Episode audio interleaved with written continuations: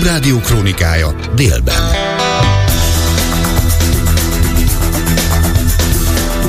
Tizenkét óra, ez a lényeg, délben jó napot kívánok, Báder Tamás vagyok, a főbb hírek előbb röviden. Végleg elúszhat az uniós pénzek egy része, ismert el a kormány. Látjuk azt, hogy a bizottsággal úgy kell megállapodásra jutni, hogy vannak vörös vonalak. Figyelmeztette a MÁV Volánbusz is Lázár János, hogy rövid távon elveszítené az állam a Budapest bérlet felmondásával a jelenlegi helyzetben az előnyöket. Mindezzel a szakmai egyesület is egyetért. Ez az ötlet egész egyszerűen csak Lázár Jánosnak a Budapesttel szembeni ellenérzéseinek a lenyomata. Közben holnaptól ritkíthatják a BKV járatokat. Újra ingyenes lehet az újszülöttek SMA szűrése, jelentette be Gulyás Gergely. Észak-keleten északon maradhat egész nap a borongós esős kisé hűvös idő, az ország nagyobb részén napos felhős lesz az ég tavasziasan enyhe időjárással a déli megyékben akár 15-16 fokkal. A részletek. Elismerte a kormány, hogy elveszhet a Magyarországnak járó uniós pénzek egy része. Nem valószínű, hogy a kabinet minden forrásról meg tud állapodni Brüsszellel, mondta Gulyás Gergely a kormányinfon. A miniszterelnökséget vezető miniszter magyarázata szerint a bizottság LMBTQ és migrációs témákban próbál nyomást gyakorolni, ezt pedig nem fogják hagyni. Látjuk azt, hogy a bizottsággal úgy kell megállapodásra jutni, hogy vannak vörös vonalak. Magyarország számára még az Európai Bizottság akarata esetén sem fogadható el az, hogy a gyerekek körében LMBTQ propagandát lehessen terjeszteni, ahogyan az sem fogadható el, hogy migrációs kérdésekben feladjuk azt az álláspontunkat, mely szerint kizárólag Magyarország, a magyar választópolgárok jogosultak azt meghatározni, hogy kikkel kívánnak együtt élni. Öncélú örömszerzésnek minősítette Gulyás Gergely azt a több mint 120 EP képviselő által aláírt petíciót, amelyben az uniós képviselők Magyarország szavazati jogának felfüggesztését is követelték már az Európai Tanástól. A miniszter szélsőséges liberálisok támadásának minősítette az esetet. Szerint az ügy lezárult, Magyarország szavazati joga nem került veszélybe. A támogató aláírások egyébként főleg kereszténydemokrata, szocialista és a liberális frakció frakcióból érkeztek, továbbá zöldpárti és szélsőbalos képviselőktől, de volt az aláírók között finn szélsőjobbos és olasz populista is. Az Ukrajnának szánt 50 milliárd eurós újabb uniós segítségről tárgyal a magyar kormány, de egyelőre távol vannak a felek álláspontjában. Budapest nem akar egyösszegű támogatást, hitelt sem venne fel. Nem kizárt, hogy végül Magyarország nélkül állapodik meg a kérdésben a 26 másik uniós tagállam. Erről is a kancellária miniszter beszélt. Tárgyalunk a bizottsággal, de messze vannak egymástól az álláspontok, ezért nem biztos, hogy lesz megegyezés. Ez sem tragédia, mert ebben az esetben 26-os körben meg tudják az Európai Uniós tagállamok oldani az ukrán támogatást, és Magyarország azt nem zárta ki, hogy a két oldal alapon mi is támogassuk Ukrajnát. Azt, hogy ezt hitelből oldjuk meg, azt mi ellenezzük. Az unió költségvetésén belül sem tartjuk szerencsésnek, mert még oda jutunk, hogy a magyar pénzeket esetleg az ukránoknak adják. De tárgyalunk konstruktív módon, egyenlőre az álláspontok távol állnak egymástól. Az is lehet lehet, hogy nem ebben a formában valósul meg Ukrajna támogatás, hanem EU 26-os keretekben. A kormányinfón azt is bejelentették, hogy több mint másfél millióan töltötték ki és küldték vissza a szuverenitás védelméről szóló legutóbbi kormánykonzultációt. A szóvivő Szent Király Alexander kapcsán azt mondta, azért tartják fontosnak a konzultációt, mert a magyarok elmondhatták a véleményüket, ellentétben szerinte a többi uniós polgárral. A pedagógus szakszervezetek voltak a tanárok béremelési ügyében az érintettek legnagyobb ellenségei az ellenzéki pártok mellett, legalábbis most ezzel támadta az érdekképviseleteket Gulyás Gergely. Ebben a ciklusban 2022 és 26 között a pedagógus béreket meg tudjuk duplázni. Mi a pedagógus szakszervezeteket illeti, azt tudom mondani, hogy ha volt a tanárbéremelésnek komoly ellenzője, akkor ez a baloldal mellett a pedagógus szakszervezetek voltak, akik amellett a baloldal mellett kampányoltak, hogy az utolsó pillanatig mindent megtettek annak érdekében, hogy ne legyen tanárbéremelés, sőt, még most is, ha megtehetnék, visszacsinálnák. Azt keresik a tanárok, hogy kik a legnagyobb ellenségei a béremelésnek, akkor a baloldal után rögtön a pedagógus szakszervezetek következnek következnek. No, erről megkérdeztük azért a szakszervezeteket. Ők azt mondják, évek óta követelik a béremelést. A kormányt eddig sem akadályozta abban semmi, hogy megemelje a pedagógus fizetéseket. Mégsem tette. Reagált a miniszter kritikájára Gosztonyi Gábor, a pedagógusok szakszervezetének alelnöke. Kormány kampányol, a szakszervezetek pedig dolgoznak. A propagandát eddig se zavarta, és valószínűleg ezt se fogja zavarni a valóság, mert hogy mi ez? Hát az, hogy a két szakszervezet 2021. októberétől sztrájktárgyalásban van a kormányjal. Több mint két éve követeljük a normális bér emelést. Viccesen hangzik, és akkor most még visszafogtam magam, hogy mi lennénk a kerékkötői a béremelésnek. Maga a kormány az, aki több éves hitegetés mögé bújva a leginkább kerékkötője volt ennek a béremelésnek, hiszen többször elhangzott Gulyás Gergely szájából is, hogy a jelenlegi beígért pedagógus béremelést körülbelül a 12-15 százalékát finanszírozza csak az Európai Unió. Tehát akkor 85 százalékot, amit hazai költségvetés terhére kellett volna megcsinálni eddig a kormánynak. Mi akadályozta meg a kormány, hogy ezt megtegye? Akkor ki itt a kerékkötő? Márciustól átlagosan 20%-kal nőnek a szakápolói alapbérek. Ezt az orvosbérek 37%-ában határozták meg. Ennek eléréséhez még 20%-os emelésre van szükség, mondta a miniszterelnökséget vezető miniszter. A bérek ilyen arányú újabb növelésével március 1-től a szakápolók keresete átlagosan bruttó 715 ezer forint lesz, majd ismertette Gulyás Gergely. Újra ingyenes lehet az újszülöttek SMA szűrése. A miniszter szerint csak átmenetileg spórolásból született a mostani helyzet. Ez Gulyás Gergely helytelennek tartja ígérete alapján a kormány hamarosan visszaállíthatja az ingyenességet. Korábban kilenc csecsemőnél mutatták ki a gerincvelői izomsorvadást, mielőtt még megjelentek volna a tünetek, és az időben észlelés kulcsfontosságú ennél a betegségnél. Bizalmi vagyonkezelésbe kell adni bizonyos vagyonelemeket a kormánytagoknak és képviselőknek egy új kormányzati terv alapján. Akkor lehet erre szükség, ha valaki Lantos Csaba energiaügyi miniszterhez hasonlóan a piacról érkezik. Cél, hogy ne érhessen senkit megalapozatlan támadás, kommentálta a tervet Gulyás Gergely. Az én ismereteim szerint bizalmi vagyonkezelés esetén pontosan ugyanarról kell számot adni, mint hogyha valaki nem él a bizalmi vagyonkezelés lehetőségével, hanem vagyonnyilatkozatot tesz. Az egész intézmény azért fontos, és a kormány is azért foglalkozott ezzel, mert amikor Lantos miniszter úr volt olyan kedves és vállalta azt, hogy miniszterként csatlakozik a kormányhoz, akkor felmerült, hogy sem most, sem a jövőben nem zárható ki, és talán nem is lenne jó az országnak, ha kizárnánk azt, hogy az élet más területén, adott esetben az üzleti világban sikeres emberek csatlakozzanak a kormányhoz. Tehát minden jövőbeni kormánynak is lehetnek olyan tagjai, akik egyébként átlátható módon az előző évtizedek munkájával az üzletben sikeresek voltak és jelentős vagyonra tettek szert. És ebben esetben legyen egy eljárás, egy átlátható eljárás, hogy mit kell tenni. És erre jó a bizalmi vagyonkezelés, mert abban az esetben nem érheti az illetőt az a vád, hogy a bizalmi vagyonkezelés folytán tulajdonosi jogokat gyakorol, miközben közhatalmi döntéseket hoz. De semmilyen vagyoneltitkolási célja ennek nincs. A kormányinfo még tart, ha valami fontos elhangzik, persze mi is elmondjuk. Veszítene az állam rövid távon a Budapest bérlet felmondásával és az agglomerációs működési modell megszüntetésével, amiből a MÁV volánbusznak sincs haszna. Ezt írták a cég vezetője a szakminiszternek. A Telexhez eljutatott összefoglaló szerint a rendszer csak úgy lenne gazdaságos, elvennék a fővárostól a 12 milliárdos tömegközlekedési normatívát, de nem lehet, mert ezt a személyszállítási törvény és az alaptörvény is biztosítja. A mostani rendszer felrúgásával lényegében egy szeparát, pazarló, gazdaságtalan rendszer váltaná fel a mostanit. A MÁV levele egybecseng azokkal a szakmai kritikákkal, amelyeket szakértők a Budapest bérlet átalakítása kapcsán már korábban megfogalmaztak, mondta el a Klubrádiónak a Közlekedő Tömeg Egyesület képviselője Király Bence. A levél valójában arról beszél, amiről mind a szakmai szervezetek, mind más elemzők már egy hónapja egybe hangzóan beszélnek, nevezetesen, hogy a Budapest bérletet lehetővé tevő szerződés, a MÁV, a Volán, illetve a BKK között. Ennek a felmondása egész egyszerűen mindenkinek károkat okozna. Ez az ötlet egész egyszerűen csak Lázár Jánosnak a Budapesttel szembeni ellenérzéseinek a lenyomata. Bízunk benne, hogy ennek semmilyen realitása nincs, és ez a csörte egyedül a, az önkormányzati választás kampányának a része.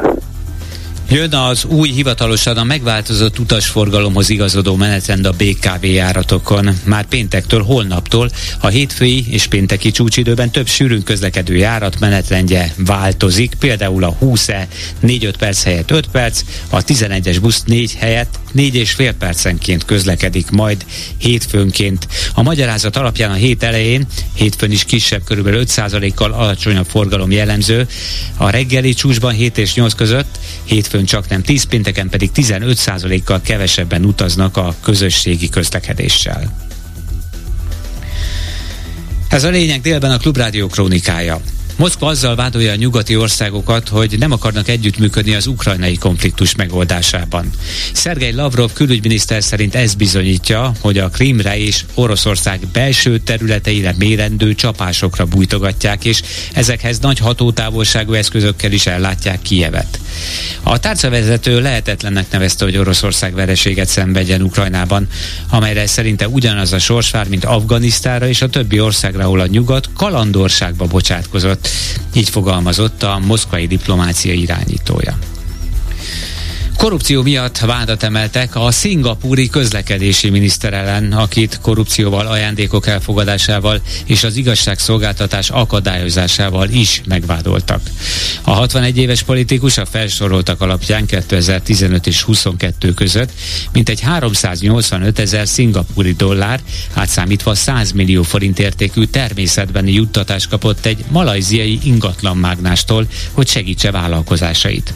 A vádpontok között szerep szerepel, hogy ingyen jegyeket fogadott el a szingapúri Forma 1-es nagydíjra, valamint nagy-britanniai foci meccsekre, musicalekre. A bíróságról távozó miniszter bejelentette, hogy a napokban kedden lemondott tisztségeiről, a vádakat pedig tagadta. A viharos idő miatt több mint 300 járatot töröltek a frankfurti repülőtéren a bejelentést megelőzően a, egy időre le is kellett állítani a légiforgalmat a repülőtéren. A gépek fel és leszállása azóta elindulhatott, a reptéren még nem állt teljesen helyre a forgalom az únos eső és a havazás miatt, amit a Németország nyugati és déli részét elérő vihar hozott magával. Mindjárt hallhatnak arról, hogy milyen idő várható idehaza. Előtte jönnek a főbb hírek, még egyszer röviden. Akár végleg elúszhat az uniós pénzek egy része, ismerte el a kormány. Látjuk azt, hogy a bizottsággal úgy kell megállapodásra jutni, hogy vannak vörös vonalak. A MÁV Volánbusz is figyelmeztette Lázár Jánost, hogy rövid távon veszítene az állam a Budapest bérlet felmondásával. Ezzel a szakmai egyesület is egyetért. Ez az ötlet egész egyszerűen csak Lázár Jánosnak a Budapesttel szembeni ellenérzéseinek a lenyomata. Közben holnaptól ritkítják a BKV járatokat a hét első és utolsó munkanapján. Újra ingyenes lehet majd az újszülöttek SMA szűrése, jelentette be a kormányinfon Gulyás Gergely. Végül a várható időjárásról, méghozzá ezúttal majd nem tőlem egyelőre, csak az eső esik az ország jó részén, ez viszont éjszaka havazásba, havas esőbe is átválthat. Mondta el a Klubrádiónak a Hungaromet meteorológusa, Mesterházi András arról beszélt, hogy a hétvégén a csapadékra már nem kell számítani, viszont a hőmérséklet tovább csökkenhet majd. Ma még csak eső esik, idézőjelben csak az országban. Átmenti szünetet követem a markáns Irén névre keresztelt ciklon hidegfrontja átvonul hazánk fölött az éjszaka során, mögötte pedig jelentősen hidegebb levegő árasztja el a Kárpát-Ferencét. Éjszaka második felében már havas eső, illetve havazás is előfordulhat, kiemelten az ország nyugati, illetve északi szélein. Holnap napközben viszont ez a hideg levegő már teljesen elárasztja a Kárpát-Ferencét, így összességében több felé várható havazás, illetve hózápor Magyarország területén, emellett pedig nagy területen megerősödik, sőt helyenként viharossá is fokozódik fokozódik majd az északnyugati északi szél. Minusz egy, illetve plusz 5 fokra számíthatunk a legmelegebb reggeli órákban, de napközben az ország nagyobb részén már hűlni fog az idő. A folytatásban viszont megnyugszik, és jelentősen hidegebbé válik időjárásunk. Hétvégén, de még a jövő első napjában is döntően derült, napos csapadékmentes időre készülhetünk, ugyanakkor kifejezetten hideg lesz. Éjszakánként általában mínusz 8, illetve mínusz 3 fok közé csökken majd a hőmérséklet, napközben pedig általában plusz 1, illetve plusz 6 fok közötti csúcsértékre számíthatunk. Itt Budapesten még kevéssé érezzük az egynapos átmeneti tavaszi időjárás, de az ország déli részében ma lehet azért 15-16 fok is, és az ország egy jelentős részében még a napot is láthatják. Északon, északkeleten ez nem valószínű, a mai napon legalábbis Ez volt a lényeg délben a Klubrádió krónikája, munkatársaim voltak Kemény Dániel, Selmeci János és Nemes Dávid, valamint technikus kollégám Lantai Miklós. Elköszön a szerkesztő Báder Tamás. Hírekkel legközelebb egy órakor jelentkezünk itt a Klubrádióban. A lényeget hallották. Ez itt a fórum. Minden hétköznap 12 és 13 óra között. A vélemény szabad, az öné is, természetesen. 061 387 84 52 387 84 53. Hívja föl és mondja el. Ez itt a fórum.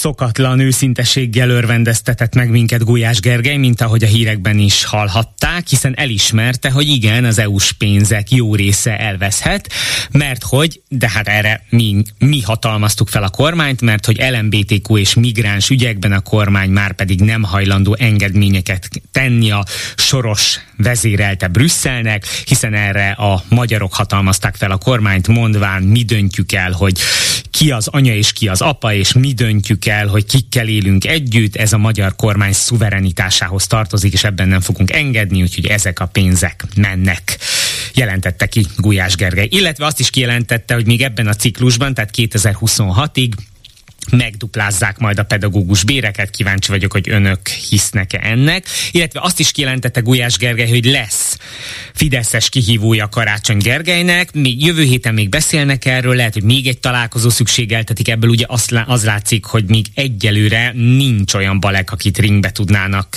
küldeni, azért mondom a balekot, de inkább mondjuk leendő vesztes, mert a jelenlegi közvéleménykutatási adatok azt mutatják, hogy biztos, hogy alul maradna az illető jelölt Karácsony Gergelyel szemben. Nyilván egyébként a Fidesz hezitálása is ennek tudható be hiszen a saját belső kutatásaik azt mutatnák, hogy van esélye az ő főpolgármester jelöltjüknek Karácsony Gergelyel szemben, akkor nem hezitálnának ennyit, hiszen győztes küldeni a ringbe mégiscsak egyszerűbb, de ezek szerint továbbra is azt látják, hogy ez egy vesztes meccs, és hát megy a casting, hogy ki legyen az, aki ezt vállalja az arcával. És akkor itt van Vitézi Dávid kérdése, aki a karácsonyi szünet előtt azt mondta, hogy jaj, de jó jönnek az ünnepek, ez pont elég, hogy végig gondolja, hogy vállalja, nem vállalja. Január 18-a van, és Vitézi Dávid nap mint nap nyilatkozgat, minden média idézi őt, a Budapest és Vármegye bérlettel kapcsolatos vitában mindig megszólal, de egyelőre nem coming out azzal kapcsolatban, hogy akkor most igen vagy nem. Önök szerint mit gondolnak, hogy lesz ez?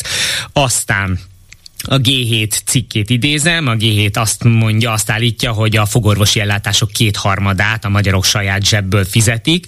Egyébként az Európai Unióban a magyarok fogai vannak a legrosszabb állapotban, és egyébként 2010 és 23 között a magyar fogorvosok 26%-a elszivárgott, eltűnt. Nyilván vagy elmentek eh, nyugatra, valószínűleg ez történhet. Lehet, hogy belátták, hogy itt úgy sincsen vevőképes kereslet, minek maradjanak, nyugaton pedig sokkal több pénzt tudnak keresni. Szóval 26%-uk eltűnt, lehet, hogy persze másokból, ez csak személyes okoskodás, vagy egyéni okoskodás. A kérdésem önökhöz, hogy mi az, amire költenek saját zsebből, azért, mert nagyon fontos, mert sürgős, mert kell, hosszú a várólista, borzasztó az ellátás, nem tudják, hogy hova kell menni, vagy nagyon messzire és ezek azok a területek, aminél azt mondják, hogy akkor is a saját zsebükben nyúlnak, ha az a, igazából a családi kassa, vagy ha hitelt kell fölvenni, de ezek a magán gyógyászati ellátások nem várhatnak. Egyébként már kaptam is válaszokat erre, azt mondja valaki Viber felületen, hogy fizettem gastroenterológusnak, bőrgyógyásznak, endokrinológusnak, neurológusnak. Ezek közül volt olyan, ami,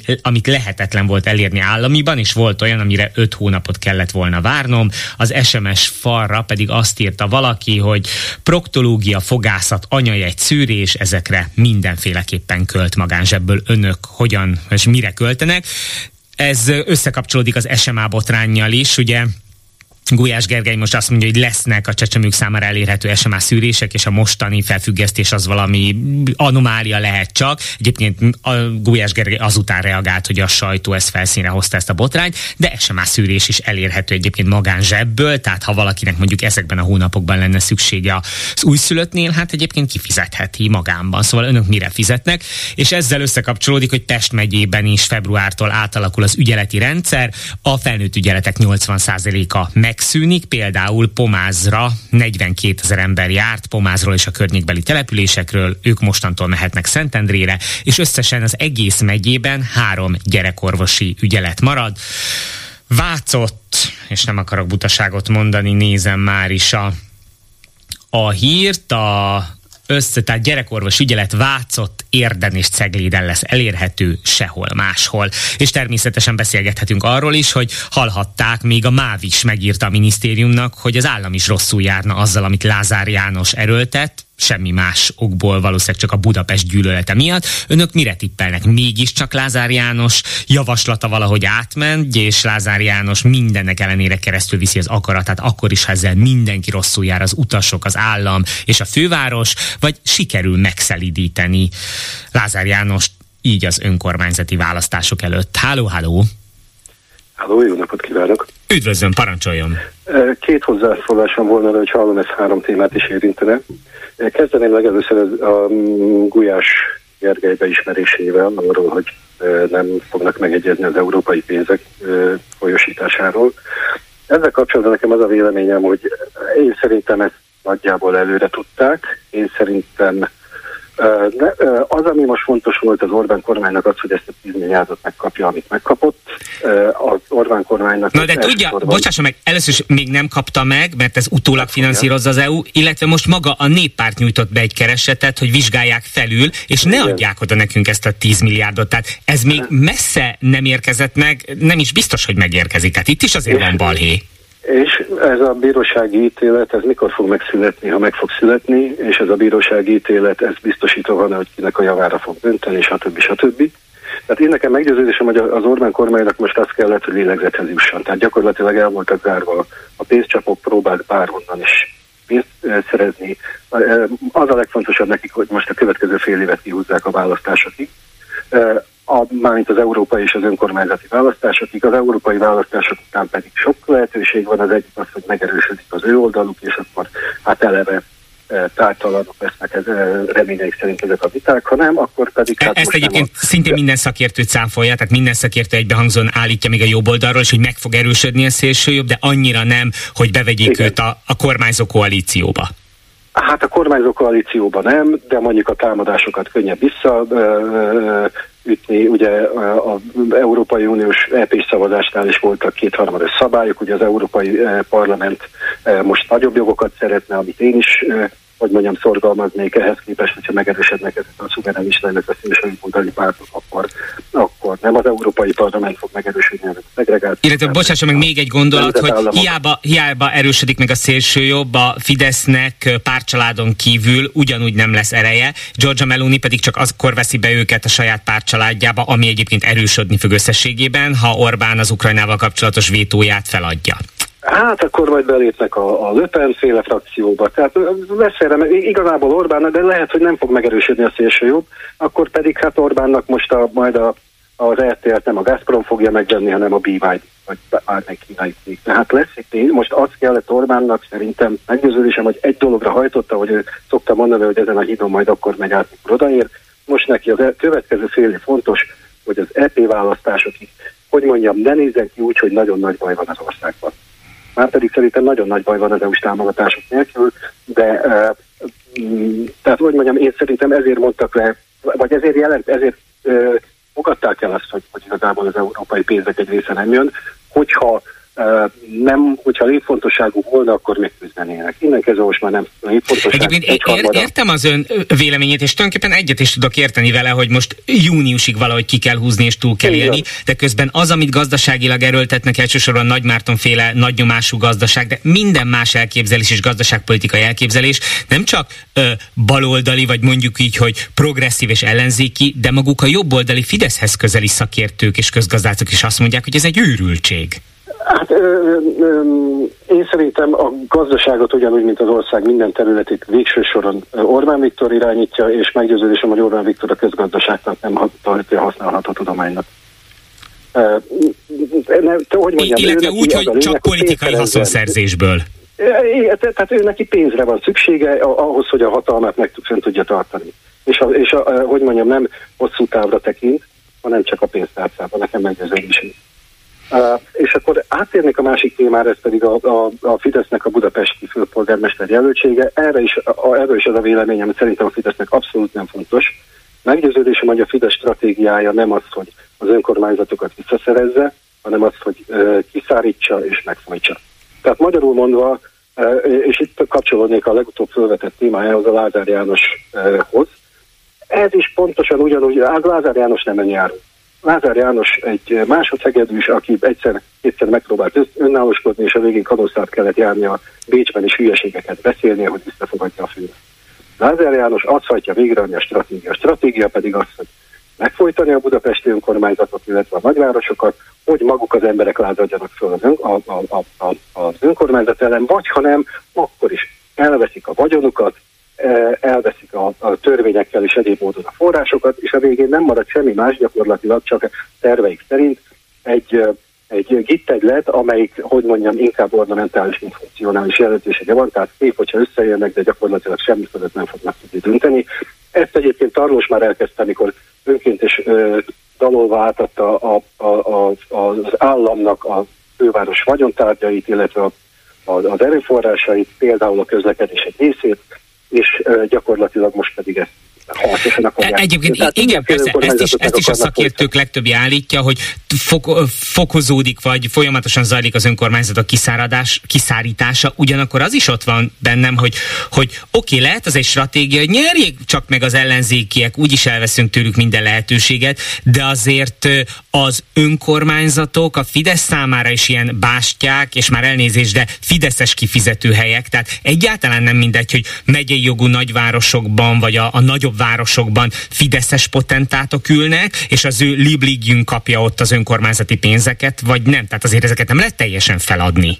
Hát most már 14 évvel túl vagyunk a, a, a 2010-es eseményeken, ugye emlékszünk még, hogy 2010 előtt a Fidesz még ellenzékből arra szólította föl az önkormányzatokat, hogy költsék a pénzt, adósodjanak el, legyen minél rosszabb a helyzet, minél rosszabb, annál jobb, nyugodtan költhetik, majd, hogyha megnyerik a választást, akkor, akkor konszolidálni fogják őket. És így született például Kaposváron, ugye a legnagyobb Fidesz potentát, a, a polgármester, eh, a Szitakára, ugye az utolsó élő 3 per 3-as ügyet. Aki még a saját családját is feljelentette. Épített Kaposvár. Ez egész megképesztő, nem? Tehát, hogy tudjuk, lehet Igen. tudni Szitakáról, hogy még a saját családját is feljelentette, és ugyanúgy ő a, a polgármester. Ilyen, ezek, ezektől a sztoritól én, én nem, tehát ezek azok a helyzetek, amik így csak fennakad a szavam, tehát nem értem. Nézze, Libériában volt néhány, talán egy-két évtized egy, egy elnök választás, egy bizonyos Taylor nevű ember volt, aki korábban is ő volt az elnök, egy véreskezű az ember volt.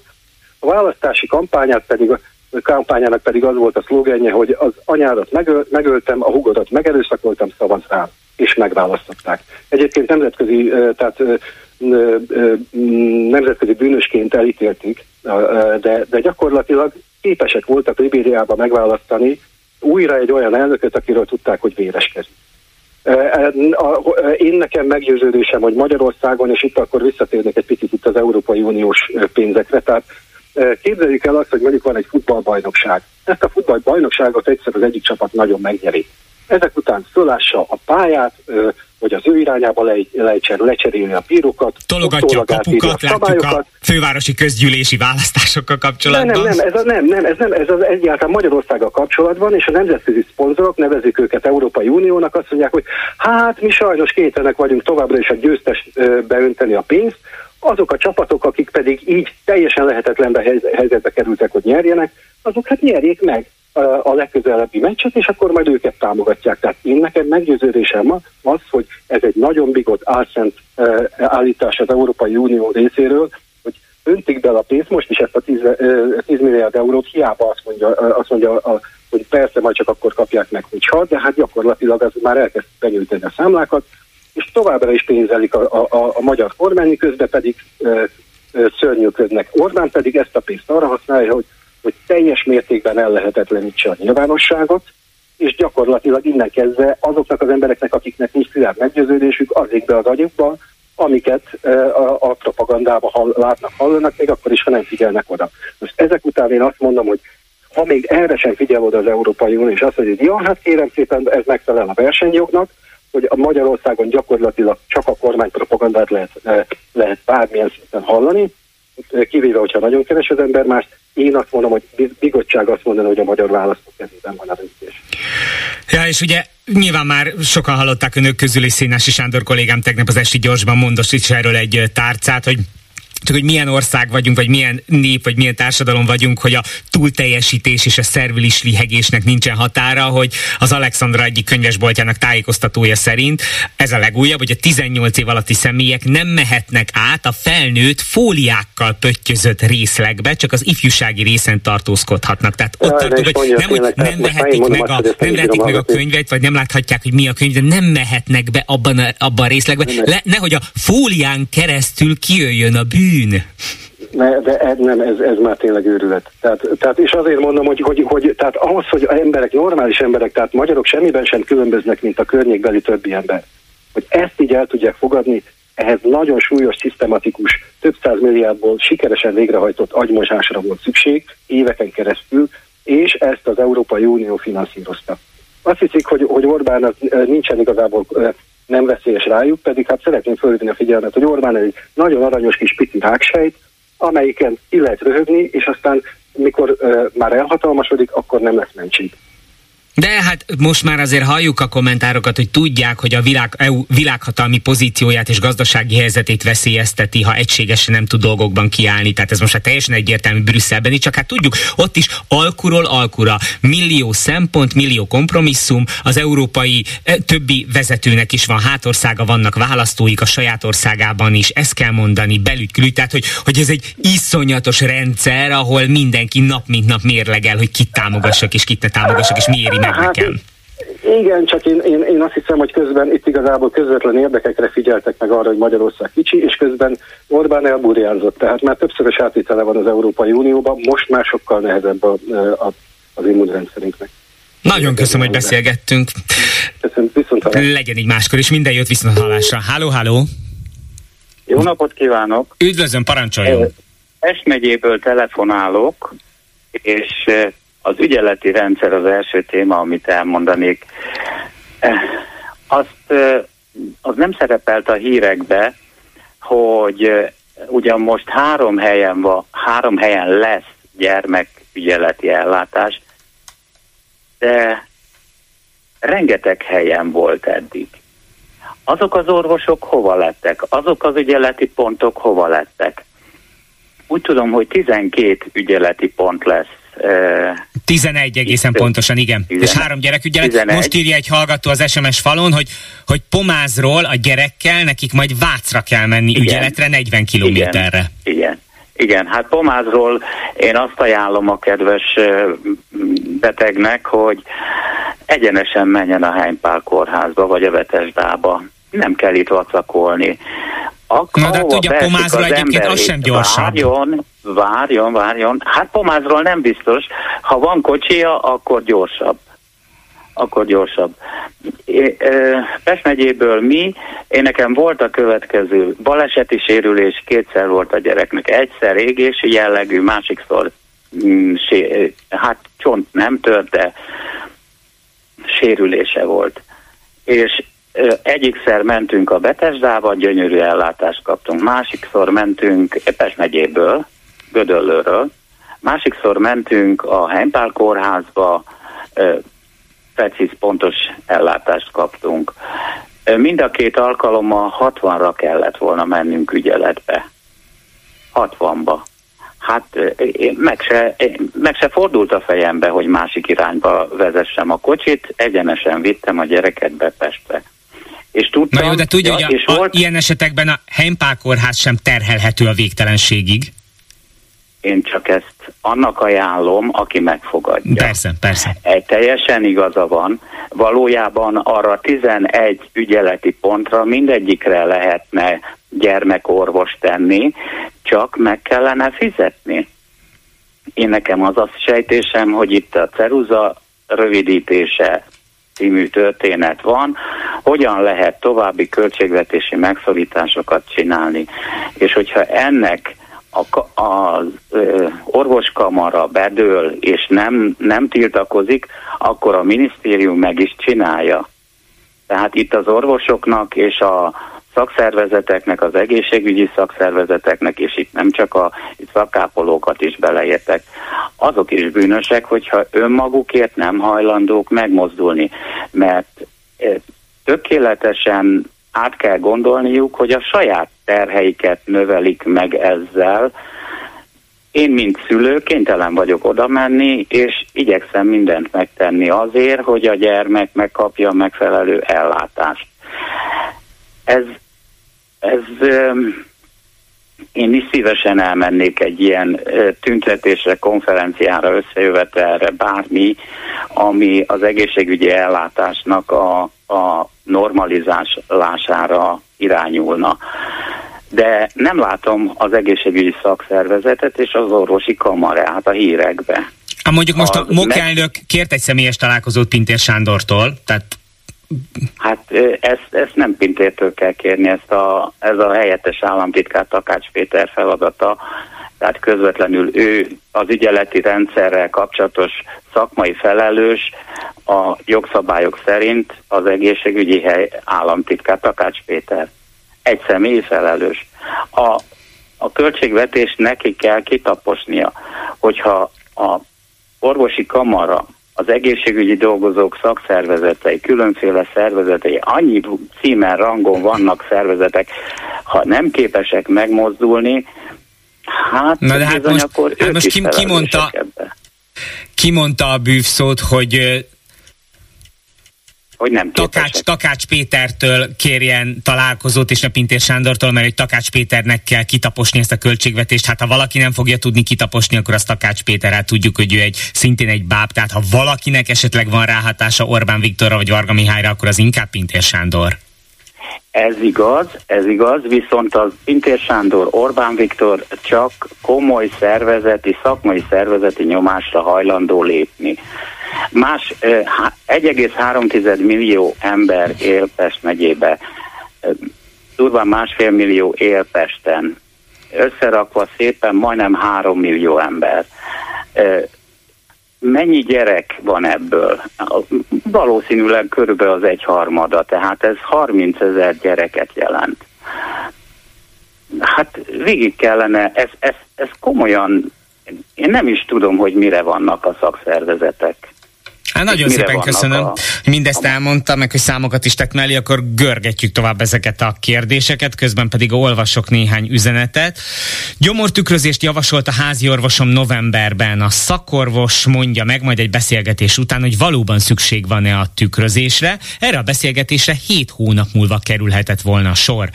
Az eredmény tehát ugye magárendelés, de aki nem tudja megfizetni, az hívja az asztalost? Kérdezi a hallgató. És erre azt hiszem a kormány válasza, vagy az államtitkár válasza, hát ha a társadalom válasza nem is, de egy kicsit a társadalom válasza is, hogy igen, hát akinek erre nincsen pénze, az megszívta. És akkor nézzük a Viber üzeneteket.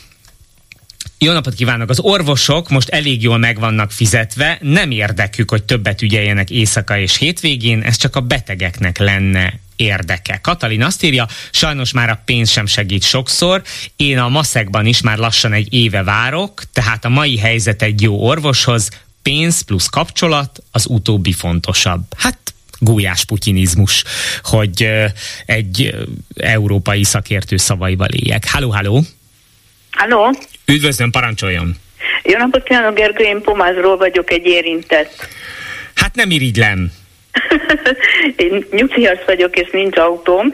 Az, az előző úrnak szeretném üzenni, hogy uh, hiába fordulnánk egyelőre bárhova, sőt valószínű, hogy nem is fognak fordulni. Uh, én kétszer voltam ügyeleten, tehát még akkor szerencsésebb helyzetben voltam, mert akkor még volt ügyelet. Na most az van, hogy bárhova fordulnánk, itt a Vitályos Eszter, a országgyűlési képviselőnk, mint ahogy a postán val kapcsolatban is én akkor is telefonáltam, nem tett semmit. Szerintem itt sem fog semmit tenni. Most nem is, nem is ezt szeretném elmondani, hanem múlt héten pénteken volt egy, a művelődési házba egy Pomázon egy gyűlés. Én nem voltam ott, mert már késő, késő este volt. Most alakult egy úgynevezett orvosi csoport a házi orvosokból, ami azt jelenti, hogy 500 főnek kell összejönni ahhoz, hogy ez a csoport működhessen. Most az évek egy évre 1800 forint per fő a beugró, de úgyis ez 18 ezer, hogy van, igen, 18 ezer forint per fő a belépő, ahhoz, hogy ha valami problémám van, akkor kijöhessen ez a megalakult, nyilván magán, nem tudom, mi lesz a megnevezése. Na most, ahol ketten vannak, ott valamennyi kedvezményt fognak kapni a mondjuk a házaspárok, illetve ahol a nagy családosok vannak, az önkormányzat valamennyi támogatást átvállal. Ha nagyon rászorult, akkor teljes mértékben az önkormányzat ki fogja fizetni. De bocsáss meg, jól értem, majd... hogy konkrétan akkor az állami rendszer mellett kialakulna egy párhuzamos, kvázi önkormányzat és fél magánrendszer? Önkormányzatnak csak annyi szerepe lesz benne, hogy ő a rászorultakat fogja támogatni. De ez valószínű, hogy egy ilyen magán, tehát magánkezdeményezés egyébként is a házi orvosok körében, itt Pomáz meg Budakalász, nem tudom még milyen orvos van benne, nem, nem mentem el, majd e-mailben fogunk tájékoztatást kapni. Hát mindenféleképpen ehhez... hívjon majd vissza erre, én is nagyon kíváncsi vagyok, hogy, hogy létezhet-e ez, hogy szépen lassan kialakul egy, egy, egy másik fajta orvosi ügyeleti univerzum vagy rendszer, amit magánorvosok így akkor az önkormányzattal megegyezésben valahogy kialakítanak, mert azért ez elég, elég durva. Igen, igen, egyelőre még most erről van szó, tehát ezt én néztem a mm, Facebookon, a polgármesterünk, a Leidinger István, meg valamelyik orvos, nem tudom melyik házi orvos adta elő, vagy adott ilyen előadást, és mondom, ehhez 500 főnek kell összejönni, hogy ez elinduljon, és abban az esetben, amit mondtam, akkor kijön a mentő, tehát az orvos kijön, ha szükség, akkor mentőt hív, illetve ők vásárolnak akkor egy ultrahangos készüléket, hogyha nekem olyan problémám van, hogy meg kell ultrahangoznom, akkor itt helyben a lakásnál meg fognak vizsgálni, és akkor ahhoz mérten fognak tovább utalni. Csak tudja, miért ha... nevetek elnézést, hogy ez lassan olyan kezd lenni, hogy mondjuk meg a kormánynak, hogy költözzön 60 pusztára, ott a 60 puszta környék ügyeket intézze, és mi hagyoldjuk már meg az életünket 60 pusztán kívül, mert ez lassan olyan, hogy, hogy a kormányon és az intézkedéseken kívül összefognak a civilek, vagy szakmai szervezetek, vagy az ország, és megszervezzük egyébként a saját életünket. Tehát teljesen abszurd. Igen, ezért üzenem az úrnak, hogy itt hiába Takás Péter bárhova fordulunk, ha már az orvosok itt a Pest megyébe, illetve hát ebbe a szűk környezetben kitalálták, hogy ők akkor ezt a módszert megvalósítják. Na most a másik, hogy egyszerűen Tahitót falu tól mondjuk Budakalászig, hát azért nem kicsi ez a rész, bármi problémánk van, és egyelőre ugye az van, hogy akkor csak egy orvos fog ügyelni. Na most, ha épp Tahitót faluban van, akkor mit fogunk csinálni, aki éppen Budakalászon van rosszul. Még egy mondatot szeretnék, hogy nekem a unokák, azok Újpesten vannak kicsik, 7 és fél éves, mindegy 8 és 6 éves, szoktak néha itt aludni, valószínű, hogy nyáron iskolaszünet miatt többet itt lesznek, ez sem nem ismerek belegondolni, hogy hogy vállaljam el őket, mert én itt, mivel kocsim nincs, mit fogok csinálni velük. Tehát bármi, egy daráscsípés, bármi olyasmi probléma van, úgyhogy nem tudom, én egyelőre nem szeretnék belépni ebbe a csoportba, meglátjuk. Hát köszönöm szépen, és kérem, hogyha lesz valami eredmény, akkor tájékoztasson, mert szerintem nem csak engem érdekel, hanem mindenkit, pláne a pomázi, meg az agglomerációban élő hallgatókat. Kérdezi egy hallgató a SMS felületen, akinek nyilván elgurult a gyógyszere, és teljesen érthető, ha felhűítő, úgyhogy mindenkitől elnézést, aki a szívére veszi, de ezt kérdezi a hallgató, hogy akkor mi a tökömre fizetek TB-t. És szerintem a szívünkből szól. Sok százezer vagy több millió ember szívéből. Kedves Gergő, mi nem tudjuk megfizetni a magánellátást, még egy vizitet sem, pláne nem a járulékos vizsgálatokat. Hát így jártunk. Illetve azt javasolja valaki, hogy a többi EU-s országban is nemzeti konzultációt kell tartani, és megkérdezni az ott élőket, hogy egyet értenek-e azzal, hogy a... Ö, mindjárt, hogy egyetértenek-e azzal, hogy, hogy a befizetett adójuk nem kis része Magyarországon a kormány közeli családtagok és oligarchák zsebébe kerüljön. És az emberek nem értenek ezzel egyet, akkor lehetne mondani Európában, hogy hát megkérdeztük az embereket, és sajnos úgy döntöttek, hogy ne adjunk pénzt Magyarországnak.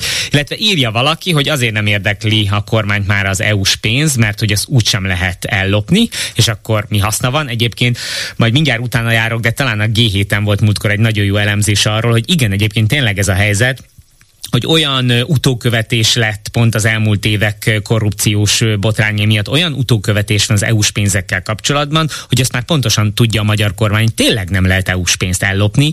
Tehát olyan monitorrendszer van, és olyan elszámolás, ráadásul utólagos elszámolás, hogy azt tényleg arra kell fordítani, amire kérik. Úgyhogy a következő években nem marad más, mint hogy a magyar adófizetők pénzéből kell finanszírozni a NERT, a NER lovagokat és a kiépített oligarha hálózatot. Az EU-s pénzekből ez már nem fog menni ami hát ránk nézve azért rettenetes jövőt vetít előre. Háló, háló!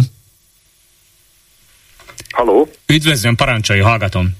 E, jó napot kívánok, Gergő, én Zoltán vagyok, és e, csak nagyon röviden azt kérdezném öntől, hogy szokott-e ön apprehendálni, ha valaki hezitál? Mind a kettő szót magyarázza meg, és akkor válaszolok. Hát a hezitálást azt ön is használta. Igen, az még igen, és a másik? Tehát, tehát a, a felvezetőben többször is elhangzott, hogy hezitál, hezitál, és akkor én egy idő után nem akartam tétovázni, és mivel aprehendáltam, és ezért telefont ragadtam, és ezért hívtam fel önt, mert én a 80-as években találkoztam ezzel a hezitál szóval, de akkor még csak az angolból fordítottam magyar szövegeket, és a hesitate, a tétovázás, bizonytalankodás szóval egyenlő, magyar szóval egyenlő, és hát sajnálkozva látom, hogy így 40 év múlva, 1980 óta, mi eltelt, egyre többen kezdik a bizonytalankodás, tétovázás helyett a hezitálás szót használni. És én ezen apprehendálok. És remélem, hogy egy idő után, majd legalább 40 év múlva, akkor mindenki tudni fogja az apprehendálást is, hétköznapi értelemben, ami zokon vesz, neheztel szó. Nagyon szépen köszönöm a hozzászólását. Egyrészt abszolút építőkritika is megértem, de kicsit az is van bennem, hogy miközben szakad ránk az egészségügy, kilóg a segünk a gatyából, pomázról, majd Szentendrére kell orvosi ügyeletre járni, száll el a költségvetés, nem kapjuk meg az EU-s pénzeket. Én irigylem önt, hogy a legnagyobb problémája, hogy Bódi Gergő műsorvezető használja a hezitál szót. Maradjon is így, szívesen lennék az ön helyében. Halló, halló! Halló, jó napot kívánok, én vagyok a vonalban. Parancsolj, hallgatom. A egyen előtte lévő úrhoz csatlakoznék, és e, három mondattal egy picit visszalépnék. Egy, én úgy tudom, hogy az egészségügyi e, ellátás az egy szerződésnek a következménye. A szerződés az, hogy én fizetem az egészségügyi ellátásnak az összegét, az állam pedig ellát engem. És ez a szerződés, ez abban a pillanatban, ahogy elkezdek dolgozni, él. Én ledolgoztam 42 évet, amikor elmentem nyugdíjba, kaptam egy papírt, hogy egészségügyre durván 22 millió forintot fizettem. Ebből az államnak kellett fizetnie egy mandulaműtétet és egy és késztörést, ja, és egy vakbélműtétet. Ezt mind a 60-as évek előtt. Az a kérdésem, és talán jól tudom, hogyha egy szerződés nem valósul meg, tehát a szerződésben foglaltak nem valósulnak meg, akkor a szerződés semmis, és az eredeti állapotot kell visszaállítani. Én ezt szeretném, és nagyon szeretném, hogyha összejönne egy perközösség, mondjuk néhány millió emberrel, nyugodtdíjassal, akik ezt követelik úgy lenne a jó, hogyha egy jogban járatos úriember ebben segítene nekünk. Tudja, mi a nehéz ebben a helyzetben, hogy, hogy az állam továbbra is mondhatja, hogy önt el fogják látni. Ja, hogy van egy két éves várólista. Azt fogja mondani az állam, hogy ezt tudjuk teljesíteni, ezt a, ezt a kötelességünket így tudjuk teljesíteni, ők nem rúgták fel, ő, ők el fogják látni önt csak három év múlva. Ha ez a, ez a várólista nem felel meg önnek, amit az állam tud biztosítani, akkor fáradjon a magánegészségügybe. Igen, ez tökéletesen így van, ahogy ön mondja, csak az a probléma, hogy mondjuk nyár elején a bőrömön találtam egy elváltozást, elnéztem, hogy mennyi lenne a bőrgyógyász néhány hónap, és akik már láttak ilyet, azt mondták, hogy nagyon gyorsan rohanja orvoshoz, mert ki tudja, hogy mi ez. És elrohantam, egy százasért elintéződött a dolog, és azt mondta a doki, hogyha még egy-két hetet várok, akkor már nem biztos, hogy így végződött a dolog. Tehát most akkor eutanáziát játszunk, vagy mit? Igen, igen, teljesen jogos a felvetés, hogy ebben az esetben lehet-e bármilyen módon perelni az államot arra, hogy nem végzi el a kötelességét? Nagyon, nagyon jó kérdés. Igen, igazán. Legyen, legyen valaki, aki nekiáll, én állítom, hogy milliós nagyságú feltársaság lesz. Köszönöm Nagyon szépen a felvetést és az ötletet, és akkor olvasok üzeneteket is. Kedves Gergő, az a problémák fő okozója, hogy mind az egészségügyi hozzájárulás, mind a nyugdíjjárulék már adóként folyik be az állam kasszába, így a kormány úgy gazdálkodik vele, ahogy akar, és azt látjuk, hogy mi mindenre költ. Eltörölték a volumen és a minőségi dotációt, így az orvosok nem érdekeltek a több páciens fogadásában. Hol itt az orvosi eskü üdv Marcsi? Igen. Hát ugye nagyon sokszor biztos önök is tapasztaltak már olyat, hogy, hogy orvos egyébként lenne az adott szakorvosi rendelőintézetben vagy kórházban, de mivel arra a napra mondjuk 8 vizitet vagy 8 orvosbeteg találkozót finanszíroz a TB, ezért hiába van ott az orvos 8-tól 2-ig vagy egész nap, azt a 8 vizsgálatot tudja ellátni, hiszen a TB ennyit fizet ki a kórháznak. És akkor nézzük gyorsan a Viber felületet is. Ja, egyébként írja valaki, hogy a hölgynek, a pomázról betelefonáló hölgynek az 500 fős ötlete egy lokális magánbiztosító, ennyi. Az is lehet, hogy bár az állam továbbra sem érdekelt magánbiztosítók létrehozásában, de a piac fogja kikövetelni magának. Hú, azt mondja Viber felület, az úr, aki a Takács Pétertől és Cser Ágnestől, mint szakszervezeti vezetőtől várja a megértést és segítséget, hát az egy illúzió. 2018-ban, igen, ezt nem tudom elolvasni. Szia Gergő, még mindig nem tudom megérteni, hogy az újságírók hogyan tudnak röhögés nélkül ott lenni a kormányinfón, hisz akkora hülyeségeket, baromságokat mondanak, hogy érthetetlen. A Budapest bérlet kapcsán olyat hallottam a hírekben, hogy akkor lenne nyerességes, ha Budapesttől elvonnák a közösségi közlekedés pénzét, amit lehetetlen, hisz a törvények és az alaptörvény ezt nem engedik. Ezt jól értettem, valóban jól értette. Ha-hó, hol élnek ezek? Igen, Semmilyen Zsolt, erre fogd meg a söröm, és egy éjjel alatt módosítják. Hát ez a nagy kérdés, hogy a az önkormányzati választások előtt mit érdemes és mit nem érdemes megtenni, tehát érdemes az aglom, Budapest és agglomeráció lakosságát még jobban feldühíteni, vagy már ott úgyis mindegy, mert láthatóan ellenzéki hangulat van, vagy ez csak Lázár János magánakciója, vagy csak provokálni akarnak, vagy ezzel akarják bevezetni Vitézi Dávidot, aki most már nap mint nap nyilatkozik, tehát nagyon sok olvasata van ennek a Lázár János féle ügynek. Aztán tehát, hogyha elfogadjuk a betelefonáló fejtegetését, akkor a gyermekorvosi ellátás 1 millió 18 éven aluli állampolgárt érint ebben az esetben. Ö, igen, talán távbeszélőt ragadott a hezitálás miatti betelefonáló, nem telefont? Kérdezi valaki. Szép napot kívánok, valaki meg tudná mondani, hogy létezik-e magánházi orvos? Nálunk a főváros egyik külkerületében hetekig nem veszik fel a telefont rendelési időben, történjen bármekkora baj, üdv Zsuzsanna.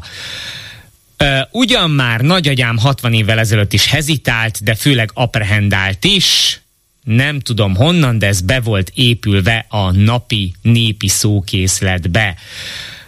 Uh, igen, azt nem értem, hogy ezeknél a témáknál a fideszes hallgatók miért hallgatnak. Lehet, hogy nekik jó az ellátás, vagy inkább elnézik a család, illetve saját és barátjuk vergődését a rendszerben, de ez a rendszer megvédi a szuverenitást. Melyik a fontosabb? És van egy hallgatónk, egy betelefonálunk, aki valószínűleg ma az utolsó, mert öt percünk van hátra hírekig. Halló, halló!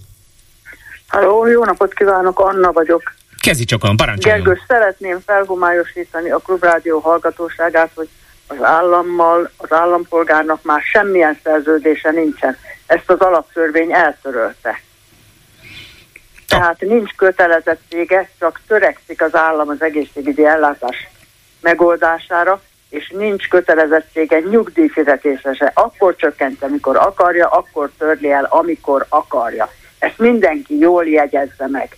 Köszönöm szépen. Egyébként köszönöm szépen. Látja, ezt én sem tudtam, tehát köszönöm a tájékoztatást, de őszintén, ha ezt nem tudja az ember, én most pont a hétvégén egy ilyen baráti beszélgetésben jutottunk arra, hogy tulajdonképpen egy banánköztársaság lettünk, tehát az állam beszedi az adót, amit az ember kötelességből befizet, hogy nagyjából hagyják békén, vagy legalább ne piszkálják, vagy a navot ne küldjék rá. Pontosan. És, és onnantól kezdve az állam azt mondja, add ide az adódat, és egyébként kiraklak az utcára, old meg, szervezd meg, fizest ki, találj kapcsolatot, így túl. Ha nem élek túl, akkor megdög lesz. Nekünk csak az a fontos, hogy az adóbevétel meg legyen. Tehát tényleg, mint egy ilyen közép-amerikai... mindenki a Fideszre, szavazzon mindenki a Fideszre, és tögöljön meg. Hát erős, erős, erős mondatok. Köszönöm szépen, hogy telefonált, és tényleg hihetetlen, én a saját bőrömön is ezt érzem, hogy segítség nem nagyon van, büntetés az persze van, tehát a bármilyen kis kihágás van, vagy háromnapos adó, csúszom három napot az adóval, büntetés azonnal érkezik, tehát szabály betartatás az van, de, de egyébként mindenki éljen túl, ahogy akar.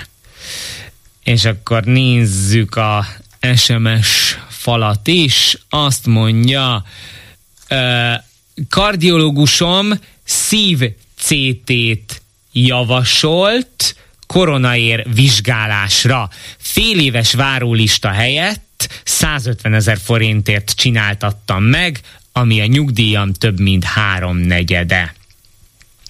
Nem értem, ha a magyarok száma csökken, egy része átmegy a magánegészségügybe, akkor miért nőnek a várólisták?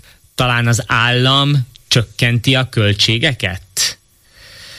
Hát idáig jutottunk ma, ez volt a mai, ez itt a fórum. Köszönöm szépen Lantai Miklósnak és Simon Erika kolléganőmnek, illetve Balok Kármennek a segítséget. Holnap Najman Gábor kollégám várja önöket, de ne kapcsolják ki a rádiót, hiszen szól a Klubrádió, és ha éppen zenét szeretnének hallgatni, akkor most már szól a Zebrádió, és legyen szép napjuk. Ez itt a fórum. A vélemény szabad, az öné is, természetesen. Következnek a Klubrádió hírei. Egy óra elúszhat az uniós pénzek egy része, ismerték el a kormányinfon. Márciustól átlagosan 20%-kal nőnek a szakápolói alapbérek. Újra ingyenes lehet az újszülöttek SMS szűrése. Észak-keleten északon maradhat a borongós esős idő, máshol a mai egynapos tavaszban akár 15-16 fok is lehet, főleg a déli megyékben. Jó napot kívánok, Báder Tamás vagyok. Elismerte a kormány, hogy elveszhet a Magyarországnak járó uniós pénzek egy része. Nem valószínű valószínű, hogy a kabinet minden forrásról meg tud állapodni Brüsszellel, mondta a kormányinfón Gulyás Gergely. A miniszterelnökséget vezető miniszter magyarázata alapján a bizottság LMBTQ és migrációs témában nyomást akar gyakorolni, ezt pedig nem fogják hagyni.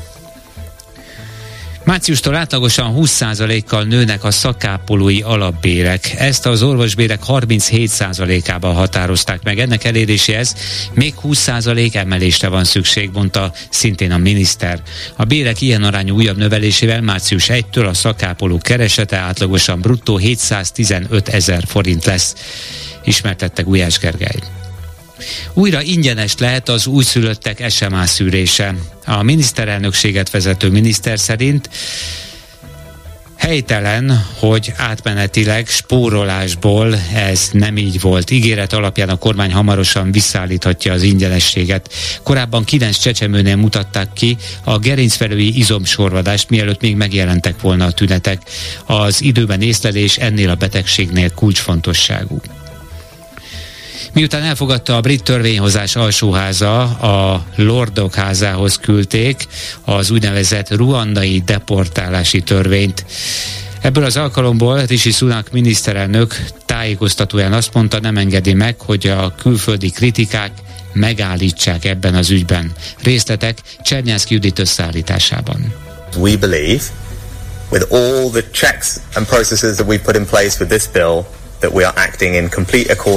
Mai sajtótájékoztatóján Rishi Sunak brit kormányfő megerősítette, hogy az úgynevezett Ruanda törvény megfelel minden jogszabályi elvárásnak a harmadszori módosítás után, és azok után, hogy a pártjából ugyan 11-en ellene szavaztak, de az alsóház tegnap elfogadta a törvényt, aminek lényege, hogy az illegális bevándorlókat, legfőképp a tengeren érkezőket Ruandába deportálják. Tavaly novemberben az Alkotmánybíróság visszadobta a törvényjavaslatot azzal az indoklással, hogy Ruanda nem tartozik a biztonságos országok közé. Most a törvényt elküldte a miniszterelnök a Lordok házának, ám egyelőre ott több az ellenzője, mint a támogatója. Szónak a sajtótájékoztatón közölte, még az Emberi Jogok Európai Bírósága sem állíthatja meg, és nem fogadja el esetleges kifogásait. Mondta ezt azok után, hogy számos vélemény szerint a 39-es paragrafus szerint nemzetközi törvényt sért a mostani jogszabály. Bírjú Lordja, Kerlai úgy fogalmazott, egyre gyakrabban fordul ma elő, hogy a kormányok szeretik a törvények fölé helyezni magukat. Ez egy lépés a totalitárius rendszer felé. Szónak bízik a lordokban. Reméli, hogy megértik az emberek frusztráltságát, fogalmazott. És azt tervezi, hogy már tavasszal útnak indítanák az első ruandai légijáratot fedélzetén az illegális bevándorlókkal. Egy autóra zuhant villanyvezeték ölt meg három embert az amerikai Oregon állambeli Portlandben. A tomboló jégvihar miatt szakadt le a vezeték. A tűzoltók három embert, két felnőttet és egy kamaszt találtak holtan a helyszínen. A közlemény szerint áramütés ért őket, amikor kiszálltak a járműből. Egy sérült csecsemőt, akit egy helyi lakos mentett meg, kórházba vittek, a vezetéket áramtalanították. Idehaza az ország észak-észak-keleti részén maradhat a borult, esős és jóval hűvösebb idő, mint a déli megyékben, 3-10 fok közti hőmérséklettel a következő órákban. Az ország déli részén akár 15-16 fok is lehet, de legalább 10 egészen biztosan. Késő estére 0 és 9 fok közé hűl majd le a levegő. Holnap már hózáporok lehetnek idehaza, a hétvégére pedig hűvösebb időt, de napsütést ígér a meteorológia. Hidegkel legközelebb 2 órakor jelentkezünk itt a Klubrádióban.